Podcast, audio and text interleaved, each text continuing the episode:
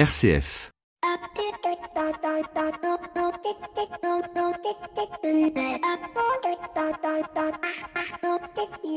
Bonjour à toutes et à tous.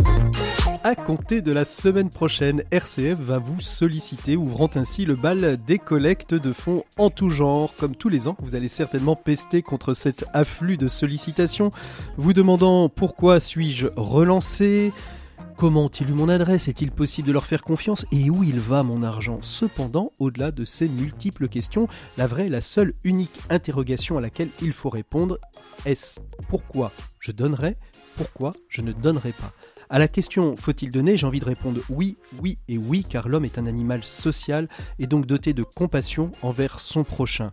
Mais contrairement aux idées reçues, le don n'est pas uniquement un don financier, il peut être un don de temps, il peut être un don de service.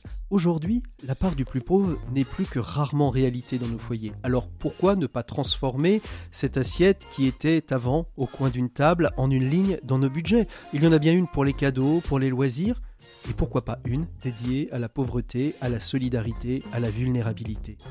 Et puis, bien évidemment, si du fait du coronavirus, aujourd'hui, il est difficile de donner de son temps parce que je ne peux pas me rendre dans mon association, pourquoi ne pas simplement être à l'écoute de son voisinage et devenir un voisin solidaire? Mais le plus important dans le don, qu'il soit en argent, de temps ou de service, c'est qu'il soit fait avec joie, avec la conviction que je vais faire le bien, que j'adhère aux valeurs de cette association à laquelle je vais donner et que cela ne mette pas en péril ni mon équilibre économique, ni mon équilibre familial. Il prendra alors toute sa valeur et viendra en aide aux plus vulnérables. Autant de questions qu'il faut se poser avant de donner, car l'important c'est de savoir que l'on est toujours digne d'un don, et je vous le rappelle, sur RCF, la joie se partage. Bienvenue dans l'écho des solutions. L'écho des solutions. Patrick Longchamp. Très heureux de vous retrouver dans l'écho des solutions en ce samedi midi, un écho des solutions qui précède la grande semaine du Radiodon et je sais déjà que l'on va pouvoir compter sur chacun d'entre vous pour nous aider à développer la radio que vous aimez tant. Un programme très chargé dans l'écho des solutions, vous allez me dire, comme tous les samedis. Cette semaine, on va parler de vulnérabilité dans notre dossier, vulnérabilité dans l'entreprise, comment elle se repère, comment elle s'accompagne. Les vulnérables sont-ils que des personnes en situation de handicap ou est-ce que ça peut être des salariés? Comme vous et moi, ou tout simplement l'organisation entreprise. On verra ça avec nos invités, Hélène de Chantirac, Thierry Calva et Stéphane Sébastiani, d'ici quelques instants. Bien évidemment, nos 7 minutes pour changer le monde nous feront découvrir une entreprise qui tente de changer les choses et aujourd'hui c'est euh, Kipling, Vincent Tarot, qui est le fondateur de cette société qui promeut des applications de jeux pour permettre aux personnes sédentaires d'avoir une activité physique, soit en situation de télétravail, ou soit euh, quand on est euh, touché par la maladie, le handicap, et qu'il est nécessaire de bouger un petit peu pour euh, remuscler notre corps et lui redonner du dynamisme et de l'énergie. Et je n'oublie pas bien évidemment nos experts, Maxime Dupont, Pierre Collignon pour la chronique des entrepreneurs et dirigeants chrétiens, Frédéric Vuillaude, rédacteur en chef de Mediatico, qui interviendront dans cette émission. Et puis pour commencer, eh bien, vous en avez l'habitude, c'est notre invité éco, un marqueur de l'économie aujourd'hui. Notre invité, c'est Laurent Boulanger, vice-président adjoint de euh, l'AGA, l'Association des agents généraux d'assurance. Avec lui, on va évoquer la question du plan épargne-retraite, un nouveau plan épargne-retraite qui est né de la loi Pacte en novembre 2019. Laurent Boulanger nous dit tout sur ce plan épargne-retraite. C'est notre invité éco de cette semaine. L'invité éco, Patrick Longchamp. Et nous sommes avec notre invité éco de cette semaine. Il s'agit de Laurent Boulanger, président adjoint de l'AGA, euh, l'Association des agents généraux d'assurance. Bonjour Laurent. Bonjour. Merci beaucoup d'être avec nous. Avec vous, on va évoquer euh, quelque chose alors qui, qui paraît-il, ce que, selon ce que j'ai lu, a été euh, une vraie, euh, une vraie aubaine durant le temps du confinement? C'est le PER, le plan d'épargne retraite. Le plan d'épargne retraite vient remplacer le PERP, le plan d'épargne retraite populaire. Et c'est la loi Pacte de novembre 2019 qui va permettre cette mise en place de ce nouveau PER. Est-ce que vous pouvez très rapidement, Laurent, nous expliquer ce qu'est un plan d'épargne retraite qui touche aussi aussi bien des salariés que des particuliers alors, vous l'avez très bien dit, donc grâce à la loi Pacte, nous avons maintenant des nouveaux contrats de retraite. le principe de ces contrats est très simple. Vous mettez en place des, versements au moment où vous êtes en, activité, donc avant votre retraite. Vous définissez le montant que vous souhaitez mettre. Vous avez la possibilité tout au long de la vie du contrat d'augmenter ou de baisser ces versements, voire même de les stopper. Euh, et quoi qu'il arrive, l'ensemble de ces versements va rester. Euh, alors il y a quelques cas de déblocage, mais le principe de base, c'est que euh, l'ensemble des sommes vont rester bloquées jusqu'au jour où vous arrivez à la retraite. Et le jour où vous êtes à la retraite, vous allez pouvoir récupérer cette somme, soit sous forme de capital, soit sous forme de rente. Alors, très, très concrètement, euh, par exemple, une personne qui a 50 ans, qui met 200 euros par mois euh, de, capital retraite, euh, enfin d'épargne de, retraite, va pouvoir, parce que je suppose que le système de la rente est peut-être celui qui est le plus souvent utilisé, ça, ça, va donner quoi la retraite? Ça reste minime quand même ou ça peut aujourd'hui permettre de, de bien pouvoir constituer une retraite complémentaire, puisque c'est cela? Alors, il y a vraiment un lien très direct entre les sommes qui vont être versées et les sommes que l'on va retirer. Ce qu'il faut avoir en tête, c'est que euh, aujourd'hui, l'espérance de vie euh, à 65 ans est de l'ordre de 25 ans. Mmh. Donc après, vous allez avoir un ratio qui va être assez simple, c'est que si vous voulez avoir la même somme euh, au moment où vous êtes à la retraite que ce que vous avez versé au moment où vous étiez en activité, il va falloir verser cette somme pendant à peu près 20 ans. Mmh. C'est-à-dire que le fait de verser pendant 20 ans, compte tenu des intérêts que vous allez générer pendant ces 20 ans-là, vont vous permettre d'avoir 25 ans euh, de versement. Donc, dans votre exemple où on va verser 200 euros pendant 15 ans, bah, je vais en gros me retrouver avec 150 euh, euros par mois de retraite complémentaire, mais qui porte bien son nom. Mmh. C'est-à-dire que là aussi, il faut tordre le cou à ce que l'on peut parfois entendre à droite ou à gauche, euh, contrairement à ce que l'on pense, même si nos régimes de retraite ont besoin d'être euh, réformés, et euh, c'est la fameuse réforme des retraites dont on a beaucoup entendu parler, euh, il ne faut pas faire ce raccourci que j'entends trop souvent, qui est de dire on n'aura pas de retraite demain. Ce n'est pas vrai, même si on a besoin de modifier des choses dans nos, dans nos régimes de retraite obligatoires aujourd'hui, on aura toujours ils une vont retraite. quand même servir une bonne partie de nos revenus le jour où on va arriver à la retraite, et les produits comme le père permettent de compléter ces revenus-là. Donc on n'a pas forcément besoin non plus de, que ce système-là nous permette d'avoir le même revenu que ce qu'on a aujourd'hui en activité. Alors aujourd'hui, on disait que ça pouvait bénéficier, enfin ça pouvait être mis en place soit par une entreprise, c'est-à-dire qu'une entreprise peut abonder un plan d'épargne retraite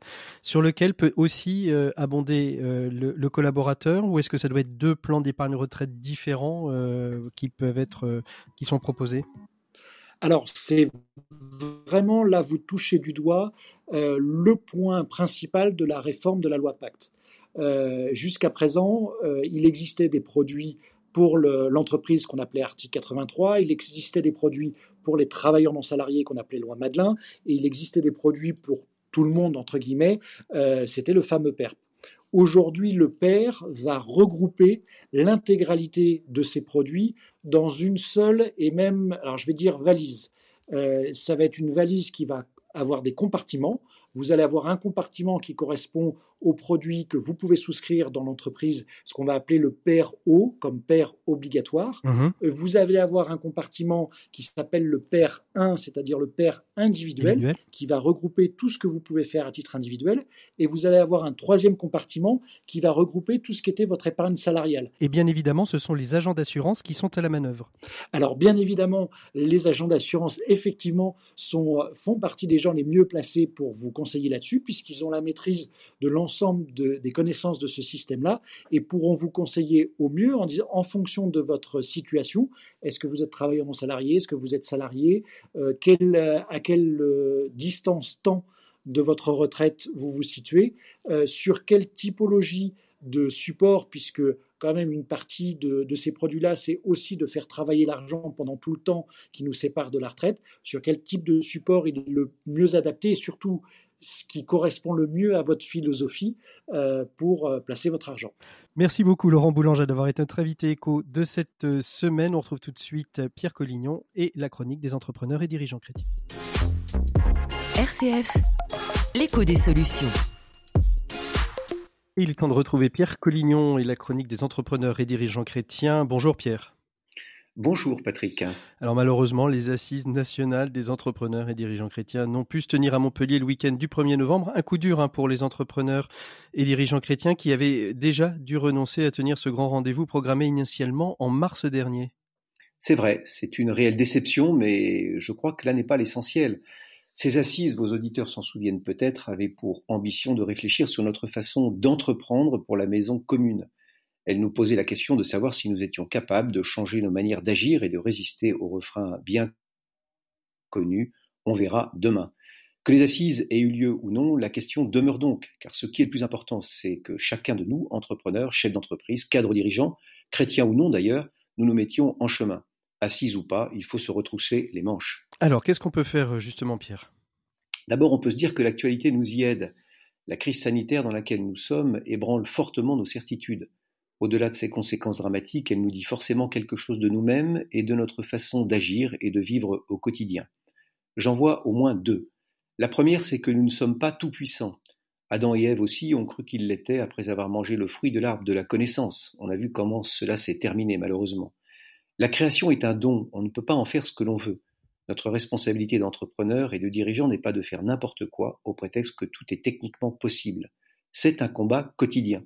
Les innovations technologiques, les enjeux financiers et les évolutions sociétales, tout nous pousse à aller de l'avant sans trop nous poser de questions. On a même entendu certains dirigeants expliquer qu'en raison de la crise économique qui s'annonce, il fallait mettre de côté les questions environnementales. C'est évidemment un tort. Et si cette période peut nous permettre de nous arrêter, de regarder autour de nous en nous recentrant sur l'essentiel, c'est déjà pas mal. Alors j'imagine qu'il ne suffit pas de contempler, Pierre, hein, surtout quand on est euh, par définition un homme ou une femme d'action. C'est vrai, il faut aussi vivre une véritable conversion, et c'est mon deuxième point. J'aime ce mot de conversion, il correspond en fait à deux mots grecs de sens différents. D'une part, épistrophée, qui signifie un changement d'orientation et implique l'idée d'un retour, retour à l'origine, retour à soi, etc et d'autre part métanoïa, qui signifie un changement de pensée, un repentir, qui implique l'idée d'une mutation et d'une renaissance.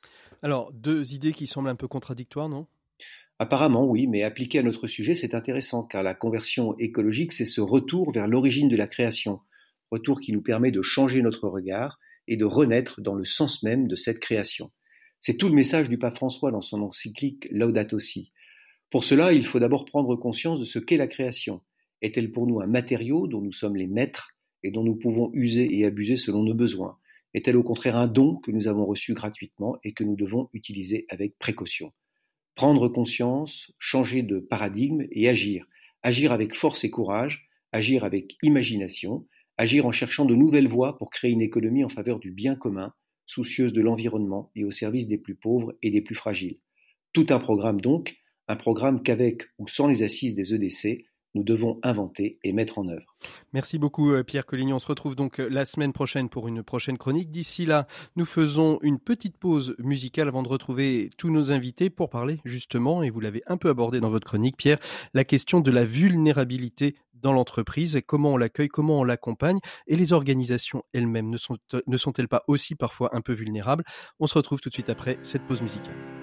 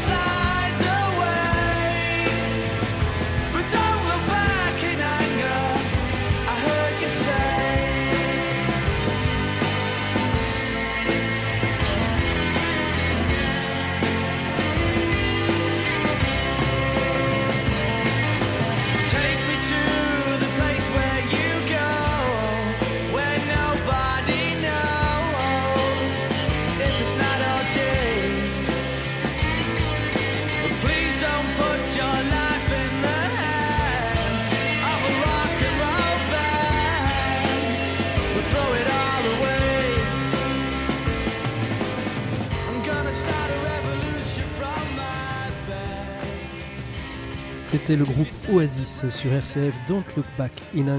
Allez, on ouvre tout de suite le dossier de l'écho des solutions. Nos invités nous attendent et on parle de vulnérabilité. L'écho des solutions. Patrick Longchamp. Il est donc temps d'ouvrir le dossier de cette semaine dans l'écho des solutions, un dossier qui est consacré à la vulnérabilité. Et avec nos invités, nous allons évoquer euh, cette question euh, assez, euh, assez pertinente, je trouve, dans cette période que nous traversons. Ils sont trois avec nous par le biais de la table ronde numérique. Dans un premier temps, je vous présente Hélène de Chanterac. Hélène de Chanterac, bonjour. Bonjour. Vous êtes fondatrice de l'association Nouveau Souffle, Nouveau Souffle qui avait pour vocation jusqu'à présent d'accompagner plutôt euh, les aidants euh, familiaux à avoir et à reprendre un, nouveau souffle. Et puis, euh, confinement faisant, vous vous êtes dit qu'il y avait peut-être des, éléments conjoints avec ce que pouvaient vivre les collaborateurs dans l'entreprise dans ces périodes de confinement, de reconfinement, de déconfinement. On verra ça avec vous d'ici quelques instants. Pas très loin de vous, en tout cas par le biais des 1 et des 0 de l'informatique, nous avons euh, Stéphane Sébastiani. Bonjour Stéphane. Bonjour à tous. Alors avec vous justement, on verra ces offres de services et comment elles peuvent accompagner euh, les vulnérabilités dans l'entreprise. Et puis euh, pas très loin, Thierry Calva, vous êtes sociologue, vous êtes cofondateur du cercle des vulnérabilités euh, un cercle qui étudie, qui est une forme d'observatoire des questions euh, de la vulnérabilité.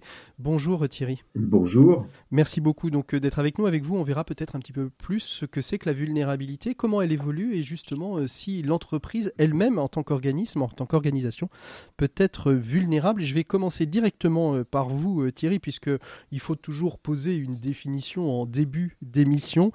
Quand on parle de vulnérabilité, qu'est-ce que l'on entend? Comment est-ce que l'on peut définir la notion de vulnérabilité Alors la notion de vulnérabilité, qui est souvent confondue d'ailleurs avec la question de, la fragilité, euh, a une définition assez simple. Enfin, il y, a, multiples définitions de la vulnérabilité. L'une des plus simples, me semble-t-il, c'est être vulnérable, c'est avoir en soi une forme de propension à être blessé. C'est-à-dire, euh, pour le dire différemment, se retrouver dans une, dans une situation où on peut, euh, pour de multiples raisons, être inadapté à la fois à son environnement et aux besoins qui est nôtre. Donc ce que j'essaie de vous dire, c'est que derrière la question de la vulnérabilité qui fait qu'on est incomplet, se dessine en fait la question de la sociabilité. C'est bien parce que j'ai besoin de l'autre qu'à un moment donné, euh, et que je suis vulnérable de ce point de vue-là, que je vais aller vers lui, donc construire finalement et faire société. Et puis la vulnérabilité, c'est aussi une source à un moment donné de besoin.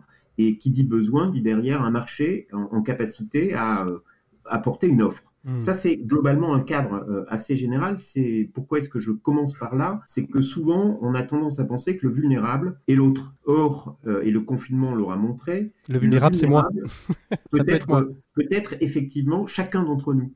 Mais simplement, les conditions dans lesquelles vont s'exercer et votre activité et finalement votre vie font que vous allez vous retrouver fragilisé. Et on voit bien que les personnes malades, euh, sont euh, par nature, euh, plutôt par construction d'ailleurs, assez inadaptés à certaines formes d'organisation, de la même façon les aidants familiaux, de la même façon que le champ des vulnérabilités ne se limite pas simplement à ces représentations un peu classiques, hein, est vulnérable aussi celui qui, au domicile, vit avec un conjoint violent, mmh.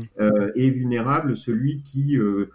culturellement n'est pas forcément adapté à son milieu. Donc c'est un, un, concept assez, assez vaste mais qui en fait définit des situations euh, extrêmement singulières, qui sont finalement des situations un peu inadapté par rapport à, une, par rapport à, un, milieu ou un environnement. Alors on, verra ça un petit peu plus tard dans l'émission. Qu'est-ce que finalement les, le, cette période de, de, virus euh, a permis de faire découvrir comme peut-être nouvelle forme, enfin on va pas dire nouvelle forme de vulnérabilité, mais faire émerger des vulnérabilités peut-être qui étaient cachées jusque-là.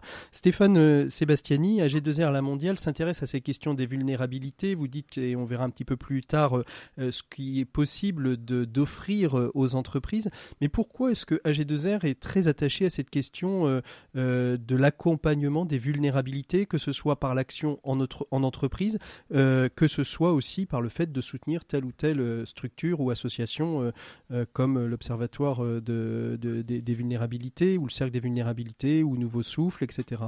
Alors, en fin de compte, AG2R est un groupe de protection sociale et qui agit notamment par son activité sociale, qui est une activité sociale paritaire, hein, euh, dite à GERCARCO, des fédérations de la GERCARCO aussi, et de la et de l'action sociale prévoyance. Donc c'est dans notre ADN d'intervenir sur ces questions, alors euh, de vulnérabilité, mais aussi d'accompagnement des, salariés. Euh, en effet, euh, vous le dites, on a accompagné beaucoup de salariés d'entreprise, mais aussi des personnes vulnérables qui sont aussi des personnes âgées ou les personnes isolées. Donc on a différents programmes. Hélène, Hélène de vous, vous êtes donc à, l'initiative hein, de Nouveau Souffle. vous travaillez, comme je le disais au début, habituellement avec des aidants familiaux. À quel moment vous avez euh, basculé vers les vulnérabilités euh, liées au monde de l'entreprise? En fait, c'est à la demande de nos partenaires, d'une DRH qui nous a dit, écoutez, euh, en début de confinement, elle nous a dit, écoutez, voilà, on sent qu'il y a beaucoup de, de, salariés là qui sont complètement déboussolés, voire angoissés. On ne sait pas comment les accompagner. Et ce que vous faites, vous, euh, comme accompagnement euh, au sein de l'entreprise déjà depuis plusieurs années avec les salariés aidants, est-ce que vous pourriez le faire avec ces nouvelles formes de vulnérabilité euh, qu'on est en train de vivre? Mhm. alors, quelles, sont ces nouvelles formes de vulnérabilité? Qu'est-ce que l'entreprise a découvert finalement comme forme de vulnérabilité que jusque-là, elle n'avait pas découverte? Alors ça va peut-être me faire revenir à votre première question sur ce que c'est que la vulnérabilité. Vous avez une définition différente de celle de, Thierry Calva, euh, Hélène? Alors ben justement, pour compléter la définition sociologique, je vais vous en proposer deux autres. Déjà une définition euh, administrative et juridique, parce que figurez-vous qu'il existe un décret de mai 2020 qui définit la vulnérabilité en entreprise. Et elle l'a défini avec 11 critères euh, qui, qui permettent de repérer les mmh. salariés vulnérables en entreprise je trouve que cette définition est assez réductrice parce qu'elle ne permet pas d'intégrer justement l'apparition de nouvelles formes de vulnérabilité qui seraient moins facilement visibles ou repérables. Et c'est là où je trouve que euh, une définition philosophique peut être aussi euh, intéressante. Et je vous propose celle de, de Michel euh, Tereschenko, qui essaie d'expliquer la différence justement entre fragilité et vulnérabilité. Il dit que la fragilité, finalement, c'est un état, un mmh. état d'instabilité psychologique ou physique. Hein. Un verre peut être fragile, une personne peut être fragile en raison de sa santé. Et la vulnérabilité, elle est de nature toute différente. En fait, la vulnérabilité, c'est le fait d'être exposé à ce qui ne dépend pas de soi, ce qui est hors de notre contrôle et de notre maîtrise. Et je trouve cette définition très pertinente parce qu'elle vient confirmer justement un enseignement fort des accompagnements coaching qu'on a menés euh, pendant toute la crise sanitaire. Euh, l'association a, fait un sondage auprès des salariés qu'on a accompagnés en leur posant la question de ce qui avait été le plus pesant pendant cette crise. Et pour plus de la moitié d'entre eux, ce qu'ils répondent, c'est pas des difficultés logistiques. Hein. Ils répondent que le plus pesant, c'était d'accepter de ne pas tout maîtriser et d'avoir à lâcher prise. Thierry Calva, vous avez aussi, euh, vous aviez déjà abordé cette question de la vulnérabilité des collaborateurs dans l'entreprise, où justement c'est le, premier confinement et puis le deuxième euh, qui semble d'ailleurs plus complexe euh, professionnellement, qui a fait émerger une réflexion là-dessus?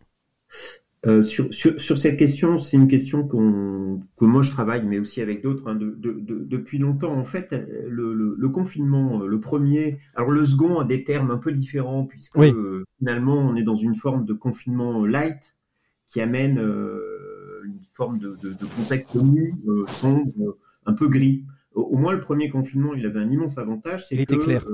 il était, enfin voilà, malheureusement, il était clair, et il était clair aussi sur finalement l'absence de marge de manœuvre que pouvait avoir au moins euh, spatial euh, en termes de mobilité euh, l'ensemble des personnes. Mais une des caractéristiques, me semble-t-il, du confinement, c'est qu'il met en lumière une part de vie personnelle des personnes, puisque le fait de télétravailler notamment, le fait de se retrouver loin du collectif de travail fait que bah, on, expose sa vie personnelle euh, au collectif de travail. Hmm. On, découvre et on peut découvrir, et l'entreprise peut découvrir à l'occasion du confinement, dans le cadre d'un travail à distance, effectué à distance, avec des contraintes qui sont les contraintes personnelles, qu'un tel euh, est aidant, qu'une telle euh, euh, connaît des violences, qu'un tel est dans une situation de précarité euh, finalement qu'on n'avait pas imaginé. Donc la, la, la, crise sanitaire, le confinement joue d'une certaine façon un rôle de révélateur. Euh, et derrière, ça, veut dire que les jardins secrets qu'avaient les collaborateurs, euh, ce qu'ils pouvaient cacher euh, au travail, finalement, se sont dévoilés pour une part de manière publique durant ce temps du premier confinement, et donc il faut vivre avec. voilà. Donc, il y a, d'une certaine façon, il y a une forme d'intimité nouvelle qui s'est tissée entre l'entreprise et la vie personnelle des collaborateurs. Hélène de Par ailleurs, oui, et, puis par ailleurs, le contexte a aussi, comme le, comme le disait Hélène, a, a aussi contribué à euh, bah, accroître la tension qu'il pouvait y avoir sur les personnes. Hélène de Chanterac, quand vous avez fait tous vos, tous vos coachings euh, avec, euh, avec différentes collaborateurs, vous entendez ça Ça a été une, une, vraie, une vraie nécessité que de savoir aussi accompagner un dévoilement d'une vie privée qu'avant finalement le, le, lieu de travail protégeait? Absolument. Moi j'ai en tête une personne euh, une jeune manager qui euh, ne voulait rien laisser paraître de ses limites. Hein, il y a toujours cette image du manager qui doit être fort, qui doit être infaillible. Euh, et, j'ai été aussi frappée pendant ces accompagnements de voir à quel point ça a des répercussions physiques fortes. Les personnes qu'on avait, qu'on accompagnait en, atelier en, distanciel, elles n'en dormaient pas la nuit, elles en pleuraient tous les jours elles, elles, avaient du coup des maux de qui les mettaient par terre, à ne plus pouvoir en bouger. Mhm. Stéphane Sébastiani, euh, quand, euh, quand vous faites ce travail, parce que vous dites que vous faites un travail de prévention, il y a des offres pour les entreprises. Sur quoi vous accompagnez les, les, entreprises en termes de, j'ai envie de dire, de prévention, euh, j'ai envie de dire, de permettre d'ouvrir un petit peu les yeux sur des situations de vulnérabilité ou des méthodologies pour prendre en compte ces fragilités? Alors, on intervient sur différents sujets. Je vais peut-être pas vous donner tout le catalogue, mais c'est vrai que les, plus importants, les plus importants. Voilà, mais depuis des années, en fin de compte, on, a, on travaille sur ce qu'on appelle le management des âges, et c'est-à-dire que on travaille à des points charnières de l'âge sur des prises de conscience et des accompagnements on a euh, un dispositif qui s'appelle Point 50, où à 50 ans, euh, forcément, il est temps aussi de se faire un petit peu un point sur sa vie, sur son patrimoine, sur des questions de, santé, de prévention santé, etc. Et là, on accompagne les entreprises euh, sur ces questions, notamment les salariés hein, de ces entreprises sur ces questions. Vous, parlez d'âge pivot, alors en général la crise de la quarantaine, la crise de cinquantaine, et puis après l'arrivée de la retraite. Ce sont des points de fragilité, de vulnérabilité pour les collaborateurs? C'est en tout cas des points de questionnement euh, qui peuvent entraîner des fragilités. On sait que le passage à la retraite qui n'est pas préparé peut être une vulnérabilité de demain. Mmh. Donc c'est justement accompagné sur, sous forme de questionnement, sous forme de, de, de, de, réflexion commune sur comment on prépare ces passages, euh, notamment à, à, différentes formes de, de l'âge de notre vie. Ensuite, on a, euh, non, juste vous dire qu'on a accompagné aussi, notamment, beaucoup sur les questions de sommeil, de nutrition, euh, de euh, euh risques routiers. Ça, c'est intéressant aussi mm. parce que on ne sait pas assez que 20% des accidents du travail sont des risques routiers. Et on a notamment une profession qui est le, le maintien à domicile, hein, avec qui on travaille beaucoup, qui accompagne ses salariés sur ces risques-là donc qui, voilà, qui sont aussi des formes de vulnérabilité au travail. Thierry, je, sentais que vous vouliez réagir à un moment donné sur, euh, sur les propos de, de, Stéphane.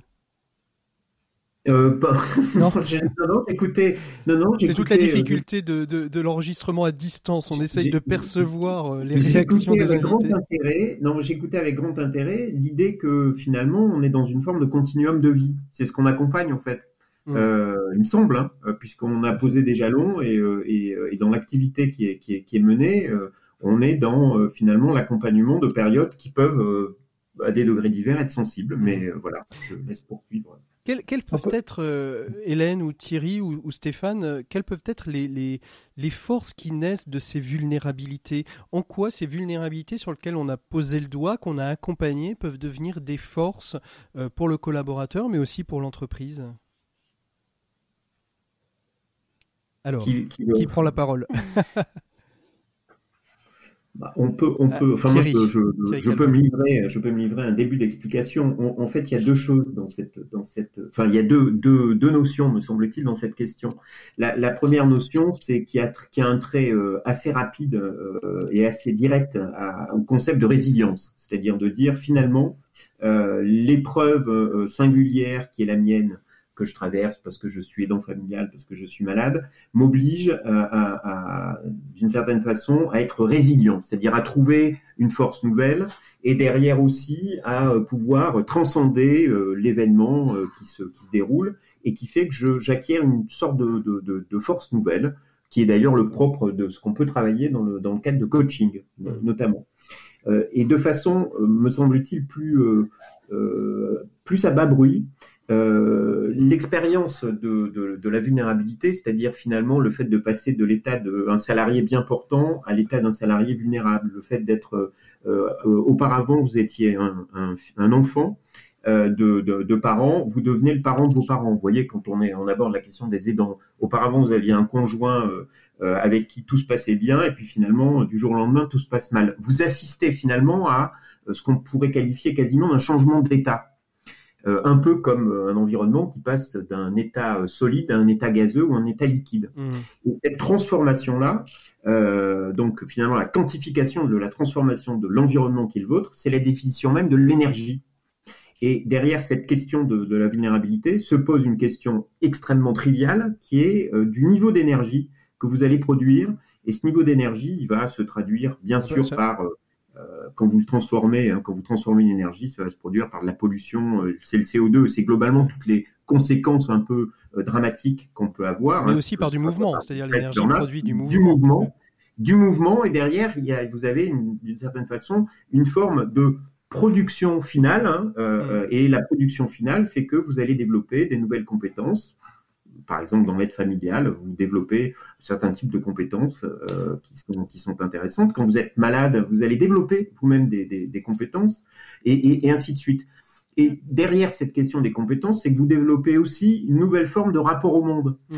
Euh, c'est-à-dire, finalement, vous êtes en capacité à opérer euh, à très haute vitesse des transformations et des changements qui sont précisément, mais on aura peut-être l'occasion d'y revenir, qui sont précisément ceux que le Covid et, euh, et sa suite euh, aujourd'hui proposent euh, à la société qui est la nôtre. Mmh. Il y a un rapport qui est tout à fait intéressant, que je vous invite à lire, qui vient d'être fait par le hum, commissaire au plan, donc François Bayrou, qui explique qu'une des hypothèses plausibles, c'est même d'ailleurs tout l'objet de, de, ce rapport, c'est que la crise du Covid n'est qu'un début et qu'on est vraisemblablement appelé à vivre dans une société dont les caractéristiques serait proche de celle que l'on connaît euh, en situation de Covid. Vous dire qu'on va vers une forme de dictature, euh, une privation de liberté publique euh? pas, forcément derrière une forme de dictature immédiate, mais on va en tout cas, en tout cas tel, que ce rapport décrit, vers une forme de contraction. Mhm. C'est-à-dire qu'on va se retrouver dans une forme d'économie en contraction, un rapport spatial en contraction. Donc ce qui est intéressant là-dedans, c'est que finalement, on va pouvoir, on ne va pas pouvoir faire autant que mhm. ce que l'on faisait avant et qu'il va falloir composer avec ça. Les entreprises elles-mêmes sont plus vulnérables, et on l'a bien vu, hein, et on le voit, on continue avec le confinement, euh, les, menaces très fortes qui pèsent sur les entreprises, et pas seulement que sur le petit commerce, qui est quand même la face émergée de l'iceberg. Euh, et, donc dans ce cadre-là, il y a vraisemblablement aussi euh, des inspirations, des forces attiré euh, de la part des gens qui aujourd'hui sont les plus vulnérables. C'est-à-dire que les personnes en vulnérabilité vont pouvoir peut-être apporter euh, des éléments de, de solutions, de méthodologie aux entreprises qui sont elles-mêmes vulnérables. On pense particulièrement au, petit commerce aujourd'hui, au commerce de, centre-ville. Hélène de Chanterac, est-ce que vous avez, euh, vous, accompagné des, des dirigeants d'entreprise Qu'est-ce que vous avez ressenti un peu ce que vient de dire Thierry Calva sur cette fragilité, à défaut de la vulnérabilité du chef d'entreprise euh, qui est souvent euh, conjointe à, la vulnérabilité de l'entreprise elle-même, euh, cette, cette notion qui apparaissait. Et puis surtout, comment on accompagne ces, vulnérabilités? On, ne fait que du coaching ou il y a d'autres manières d'accompagner? Alors, ça fait beaucoup de questions à la fois. Mais c'est parce qu'on arrive en fin de l'émission, c'est pour ça. Je veux toutes les poser. D'accord. Donc, pour effectivement, à votre, à votre question, est-ce que la, vulnérabilité est aussi une force? La réponse est oui.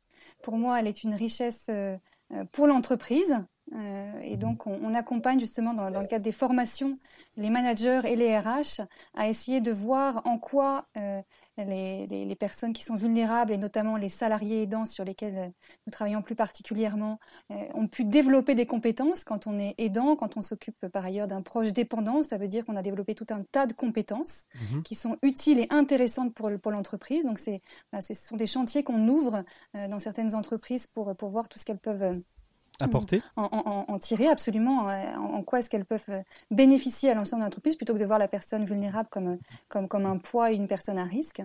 Et puis elles sont aussi une, une, richesse pour la personne elle-même. et donc là, je vais vous, je vais répondre à deux questions à la fois pour, pour avoir accompagné justement un, un dirigeant qui avait un, handicap euh, invisible, euh, une, polyarthrite rhumatoïde, et, qui, qui, au départ euh, confiait à quel point c'était un combat de, de, de, tous les jours que d'arriver à, à, dépasser voilà ce que ça pouvait apporter comme, comme douleur, à faire en sorte que ça ne se voit pas.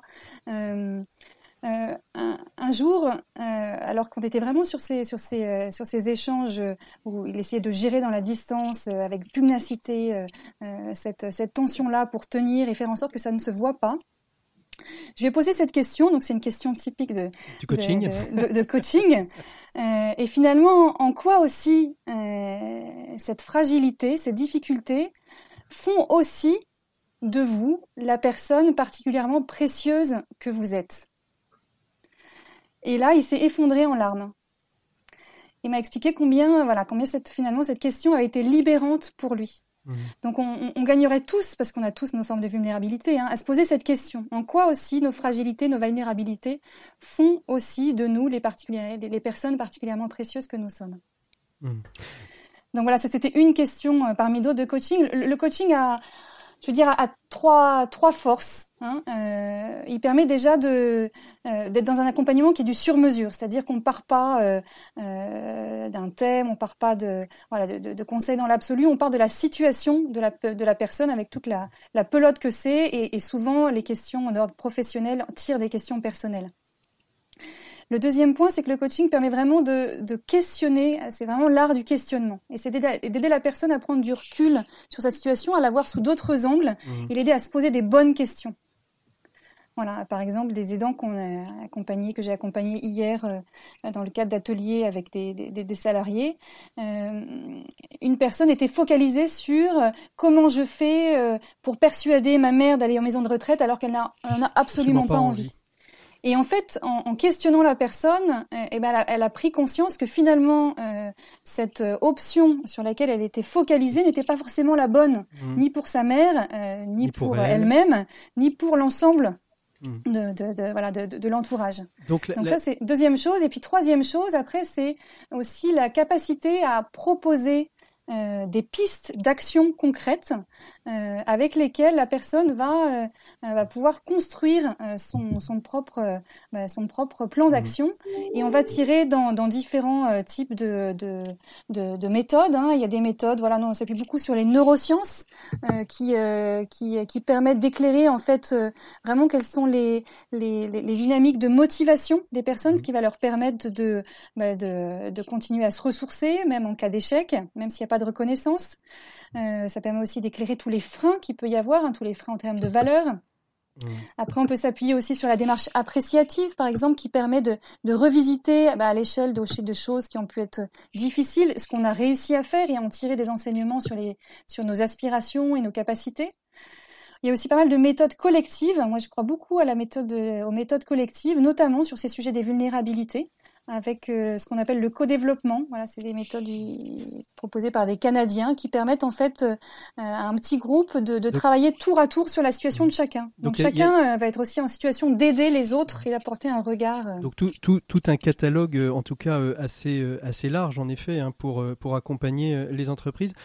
Stéphane Sébastiani, AG2R La Mondiale, au vu de toutes ces évolutions, est-ce que ça veut dire aussi que vous allez faire évoluer les offres que vous allez faire au niveau des entreprises? On n'a pas parlé, on aurait pu en parler euh, je pense que les confrères de, France Inter en ont fait une émission d'une heure sur la question des addictions euh, aussi pendant cette période-là, hein, qui est aussi un état de vulnérabilité, euh, l'alcool, la drogue et, autres, substances. Est-ce que ça veut dire aussi que vous allez faire évoluer les, les offres à destination des entreprises, Stéphane?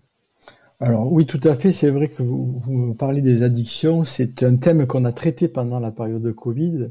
Euh, c'était aussi euh, un désir de nos administrateurs de travailler sur ces questions-là. Et on a bien fait puisqu'on a euh, fait des webinaires avec une, structure qui, est spécialisée en la matière, et notamment on a justement permis de repérer des personnes en grande difficulté, puisque le confinement a rajouté de l'angoisse, a rajouté ben, justement de, la perte de liberté, et certains étaient dans des situations assez compliquées. Donc la, problématique des addictions, en effet, a été fortement révélée pendant la période Covid. C'était un sujet qui est un sujet euh, quotidien. C'est ça, qui vrai que, mais qui s'est révélé peut-être plus prégnant euh, pendant cette période, comme, euh, comme les violences faites aux enfants, faites aux femmes, et parfois d'ailleurs faites aussi aux hommes. On arrive au, terme de, de, de, cette, de, cette, de cet échange hein, avec vous, Hélène, Stéphane, Thierry. Juste une petite question pour terminer à chacun. face à ces vulnérabilités, euh, quelle serait pour vous la chose euh, à mettre euh, en place là tout de suite pour nos dirigeants d'entreprise qui, nous écoutent? Je vais commencer peut-être par vous, Hélène. Hmm. Peut-être oser l'authenticité. Hein, je vous parlais tout à l'heure de cette personne qui voulait rien laisser paraître de ses limites.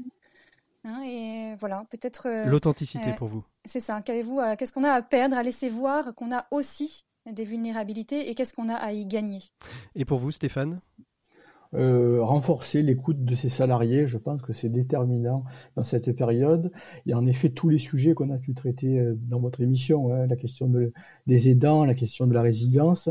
Et euh, j'ai bien aimé l'intervention de Thierry en parlant de résilience. Moi, je crois beaucoup aux nouvelles formes de solidarité hein, qui peuvent naître de cette situation, des solidarités de proximité et même des, des, solidarités entre collègues de travail. Donc, mmh. je pense qu'il y a tout intérêt à être à l'écoute de, de, ce que nous vivons actuellement. Et puis pour vous, euh, Thierry? Ben, je pense que tout, a, été dit. Non, peut-être juste profiter peut-être de l'occasion euh, pour questionner son modèle, euh, son modèle d'organisation, son modèle de management, en, se disant finalement que les termes changent et que vraisemblablement, ben, en étant plus authentique, en étant plus ouvert et finalement en essayant de, de créer davantage de solidarité au sein du collectif, bah, on, pourrait gagner euh, vers des modèles qui soient des modèles un peu plus efficaces. Voilà. Eh bien, merci à tous les trois d'avoir été nos invités de ce dossier de l'écho des solutions. On fait une micro-pause. On retrouve tout de suite euh, nos experts, Maxime Dupont et Frédéric Vuillot de, Mediatico. Nos 7 minutes pour changer le monde, dans une dizaine de minutes, s'intéresseront euh, à cette application qui s'appelle Kipling et qui permet justement aux personnes en état de, vulnérabilité, euh, soit au travail, télétravail, soit liées à une question de handicap ou de maladie, de pouvoir avoir une, une activité physique adaptée. Ce sera avec 20 Santaro d'ici 5-6 minutes sur RCF. On se retrouve tout de suite avec nos experts. L'écho des solutions, les experts. Il est temps donc de retrouver nos deux experts, Maxime Dupont pour sa chronique management, un habitué, Frédéric Mediatico qu'on retrouve tous les mois, Frédéric Mediatico, Frédéric Villot de Mediatico. Bonjour à tous les deux. Bonjour. Alors Maxime, de quoi vous allez-vous nous parler d'ici quelques instants? Pas très original, télétravail. Alors la crise donc frappe durement à l'Assemblée nationale et vient de voter un dispositif d'urgence euh, de l'économie sociale et solidaire, euh, Frédéric. C'est ça, ça concerne les associations, les coopératives, les entrepreneurs sociaux, toutes ces structures qui ont une finalité sociale et qui ont donc des réponses immédiates face à la crise. Alors ce que voit Bercy, c'est que sur les 160 000 associations employeuses en France, seulement 15 000 ont bénéficié du fonds de solidarité, c'est moins de 10%. En général, c'est parce qu'elles connaissent mal les dispositifs en place. Et ça, c'est inquiétant parce qu'on sait que 30 000 associations sont menacées par un dépôt de bilan mmh. d'ici au printemps parce qu'elles n'ont plus d'adhérents, parce qu'elles n'ont plus d'activité, notamment dans le secteur du sport, de la culture ou de l'animation. Donc, Olivia Grégoire, qui est secrétaire d'État à l'économie sociale et solidaire, est responsable. Elle a mobilisé ses équipes. Vous savez qu'elle est rattachée directement à Bercy. Et dans le cadre du projet de loi de finances rectificative, le gouvernement a proposé cette semaine un amendement pour créer un fonds d'urgence baptisé Urgence ESS qui a été voté mardi soir par l'Assemblée nationale. C'est donc un budget de crise pour l'ESS parce que l'heure est à l'urgence économique pour l'ensemble du secteur de l'économie sociale et solidaire. Alors j'ai envie de vous poser euh, deux questions. Euh, qu'est-ce qu'il y a dans ce dispositif? Et puis est-ce que c'est suffisant? Alors, bah, dans ce dispositif, d'abord, il y a 30 millions d'euros hein, qui sont pris sur le fonds de solidarité déjà existant. Ce dispositif, il est spécifiquement fléché vers les associations et les structures de l'économie sociale et solidaire qui emploient moins de 10 salariés, c'est important. Mmh. Son objectif, c'est de proposer une aide hein, qui est comprise entre 5 000 et 8 000 euros par structure pour les aider à poursuivre leur activité, à financer les emplois, à répondre aux problèmes immédiats de trésorerie. C'est un fonds qui sera opérationnel début 2021 seulement, le temps de trouver l'organisation organisme public qui va porter le dispositif. Donc un petit peu de patience. Deux mois, ça peut être court et ça peut être long à la fois. Donc espérons que personne n'a le couteau sous la gorge pour le moment sachant que ce qu'on redoute le plus, c'est quand même ce qui va se passer au printemps quand les structures qui l'ont demandé vont devoir commencer à rembourser le prêt bancaire garanti par l'État, eh le fameux PGE, qui peut aller jusqu'à 25% du chiffre d'affaires des structures. C'est à ce moment-là, au printemps, qu'on va voir poindre les difficultés de trésorerie les plus criantes, et peut-être c'est à ce moment-là qu'on va voir, hélas, s'envoler les faillites. Oui, alors sachant que je crois qu'ils ont repoussé encore d'un an justement le début de remboursement du prêt garanti par l'État, mais euh, votre question est, tout à fait toujours pertinente, elle, sera juste décalée de, quelques mois. Est-ce que Olivier Grégoire a, pris d'autres initiatives pour l'ESS, Frédéric? Alors Olivia Grégoire, d'abord, euh, elle rappelle que toutes les structures de l'économie sociale et solidaire sont pleinement éligibles au dispositif d'aide du gouvernement pour l'ensemble des entreprises. Ensuite, elle met doucement la pression sur les banques. Elle leur demande d'être bienveillantes avec les structures de l'ESS qui seraient en difficulté passagère. Elle leur demande de relayer les informations sur les dispositifs publics qui ont été mis en place. Et puis, elle-même, elle a mis en place un guide de 20 pages sur Internet pour recenser tous les dispositifs accessibles à l'économie sociale et solidaire elle a aussi saisi le médiateur du crédit pour que les acteurs de l'ESS aient un interlocuteur dans chaque succursale départementale de la Banque de France s'ils ont des problèmes avec leur banque.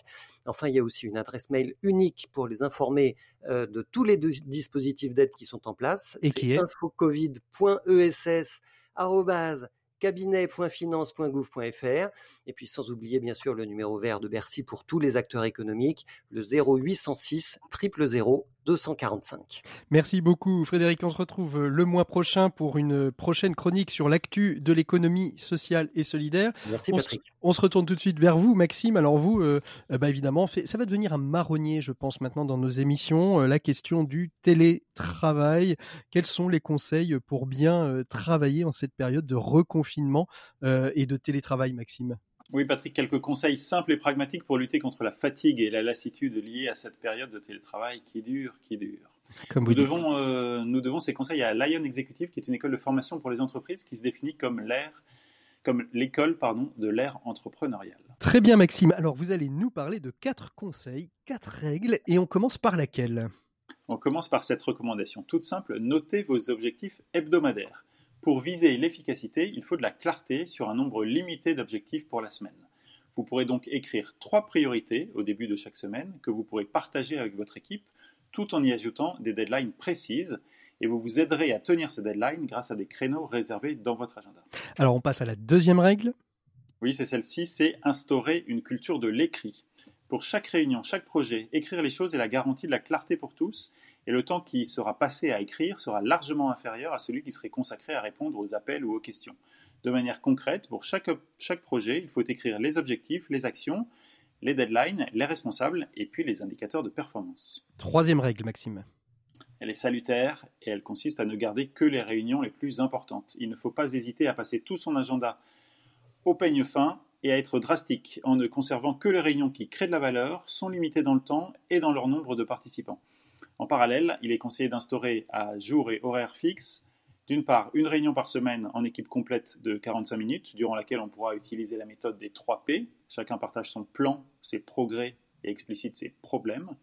Et d'autre part, des réunions courtes avec chacun des membres de son équipe pour faire le point sur tous les projets en cours. Et enfin, dernière et quatrième règle, oui, là, il s'agit d'être en accord avec une communication asynchrone, parce qu'avec le travail à distance, on peut être tenté de tomber dans un syndrome de communication constante. Et pour éviter la saturation, la perte de sérénité et de productivité, il ne faut pas s'attendre à ce que tout le monde travaille sur le même projet en même temps. Les horaires, les enfants, le partage du Wi-Fi à la maison, les lieux de travail, tout rentre en compte.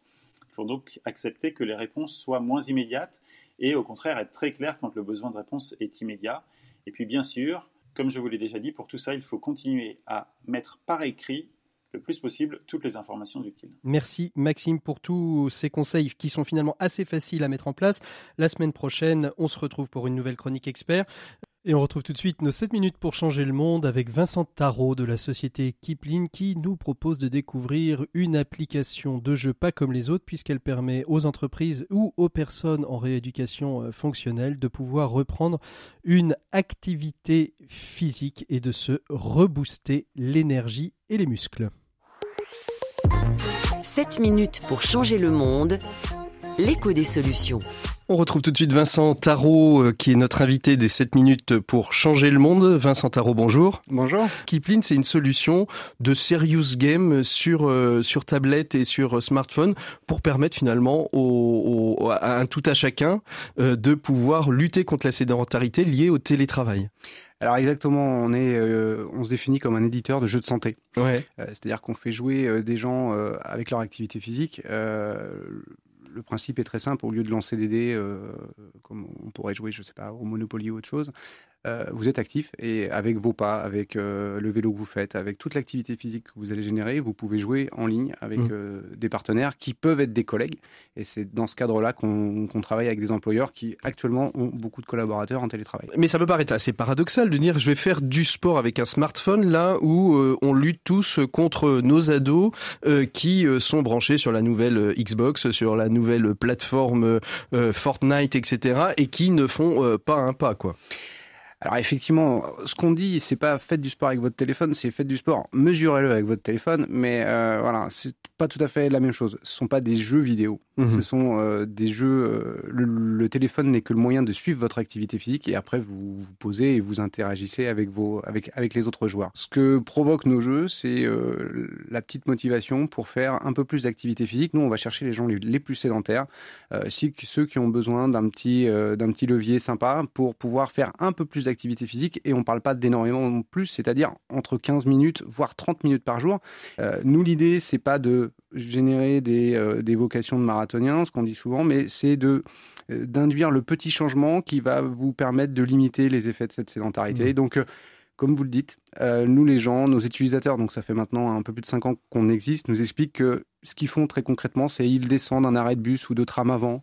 Alors, c'est une application hein, qui est à destination des entreprises et ou des personnes en, rééducation, on le verra. Donc, ça veut dire que moi, particulier, je peux pas télécharger euh, votre application et, et, et, faire du sport, on va dire en famille, euh, pour euh, bah voilà, pour aussi lutter contre ma sédentarité parce que j'ai pas d'employeur, je suis indépendant, par exemple. Ouais, exactement. C'est-à-dire que notre solution, notre modèle économique n'est pas un, modèle B2C ou B2C, grand public, ou grand public.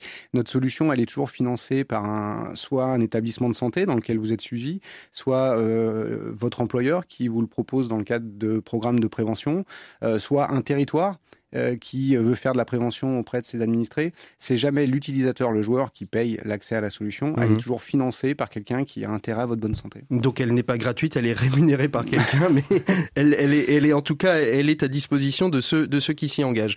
La deuxième phase, euh, donc on comprend bien hein, que c'est vraiment la mode. La deuxième phase, c'est plutôt une phase liée euh, à la rééducation, au, à l'accompagnement la, à des de, de patients ayant des pathologies particulières. Exactement, notre solution depuis maintenant euh, trois bonnes années est utilisée dans le champ du traitement des maladies chroniques, donc les maladies chroniques, maladies cardiovasculaires, cancer, obésité, diabète, qui sont des maladies entre guillemets du style de vie. Mmh euh, les, des médecins sont venus nous voir il y a trois ans en nous disant mais nous on n'arrête pas de dire à nos patients qu'il faut être actif, que c'est bon pour eux, que ça les soigne, sauf qu'il suffit pas de leur dire, euh, ils le font pas, on aimerait bien essayer votre solution qui fait jouer et qui induit du changement. On a commencé à, faire des premiers euh, tests ici à Nantes avec euh, euh, les nouvelles cliniques nantaises, entre autres. Entre autres. Et tout de suite, on s'est aperçu que le patient, il est un joueur comme vous et moi. Euh, et donc, ça a très bien fonctionné. Et depuis, effectivement, notre solution est utilisée euh, dans nombre de parcours patients euh, pour un, induire un changement de comportement des patients, les rendre plus actifs. Alors, de manière adaptée à leurs conditions physiques. Hein. bien sûr. Mais on a aujourd'hui des, des, des, joueurs qui sont atteints du cancer de manière assez importante et qui jouent avec nous de la même manière que des collaborateurs qui... Mmh. Alors, Ce sont des communautés qui sont séparées sur nos plateformes, ils ne jouent pas ensemble. Et alors comment on crée cette communauté autant dans l'entreprise? On voit bien le lien, on sait qu'on joue contre Georgette de la Compta et euh, Robert euh, du marketing. Comment ça se passe dans, euh, pour, des, pour, pour des patients? Parce que cette communauté, c'est une communauté invisible, ils se connaissent pas forcément, ils se connaissent peut-être même pas du tout. Non, mais ils créent des liens parce qu'ils sont rattachés en général.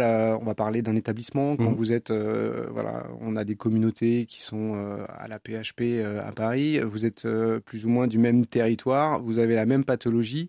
Et euh, là aussi, notre solution est faite pour rompre l'isolement. C'est-à-dire que les établissements de santé, aujourd'hui, notamment sur ces maladies chroniques, ils ont des patients qui ne sont pas forcément proches de leur établissement. Et donc, ça permet là aussi de créer du lien entre les patients et entre les patients et les soignants. Euh, le numérique, et là on n'a rien inventé, les réseaux sociaux le démontrent tous les jours, est en capacité de créer du lien. Donc les patients on a des patients qui se rencontrent sur nos jeux et qui créent du lien parce que quand on vit une épreuve comme ils le vivent, euh, on a des choses euh, mmh. à partager. Mmh.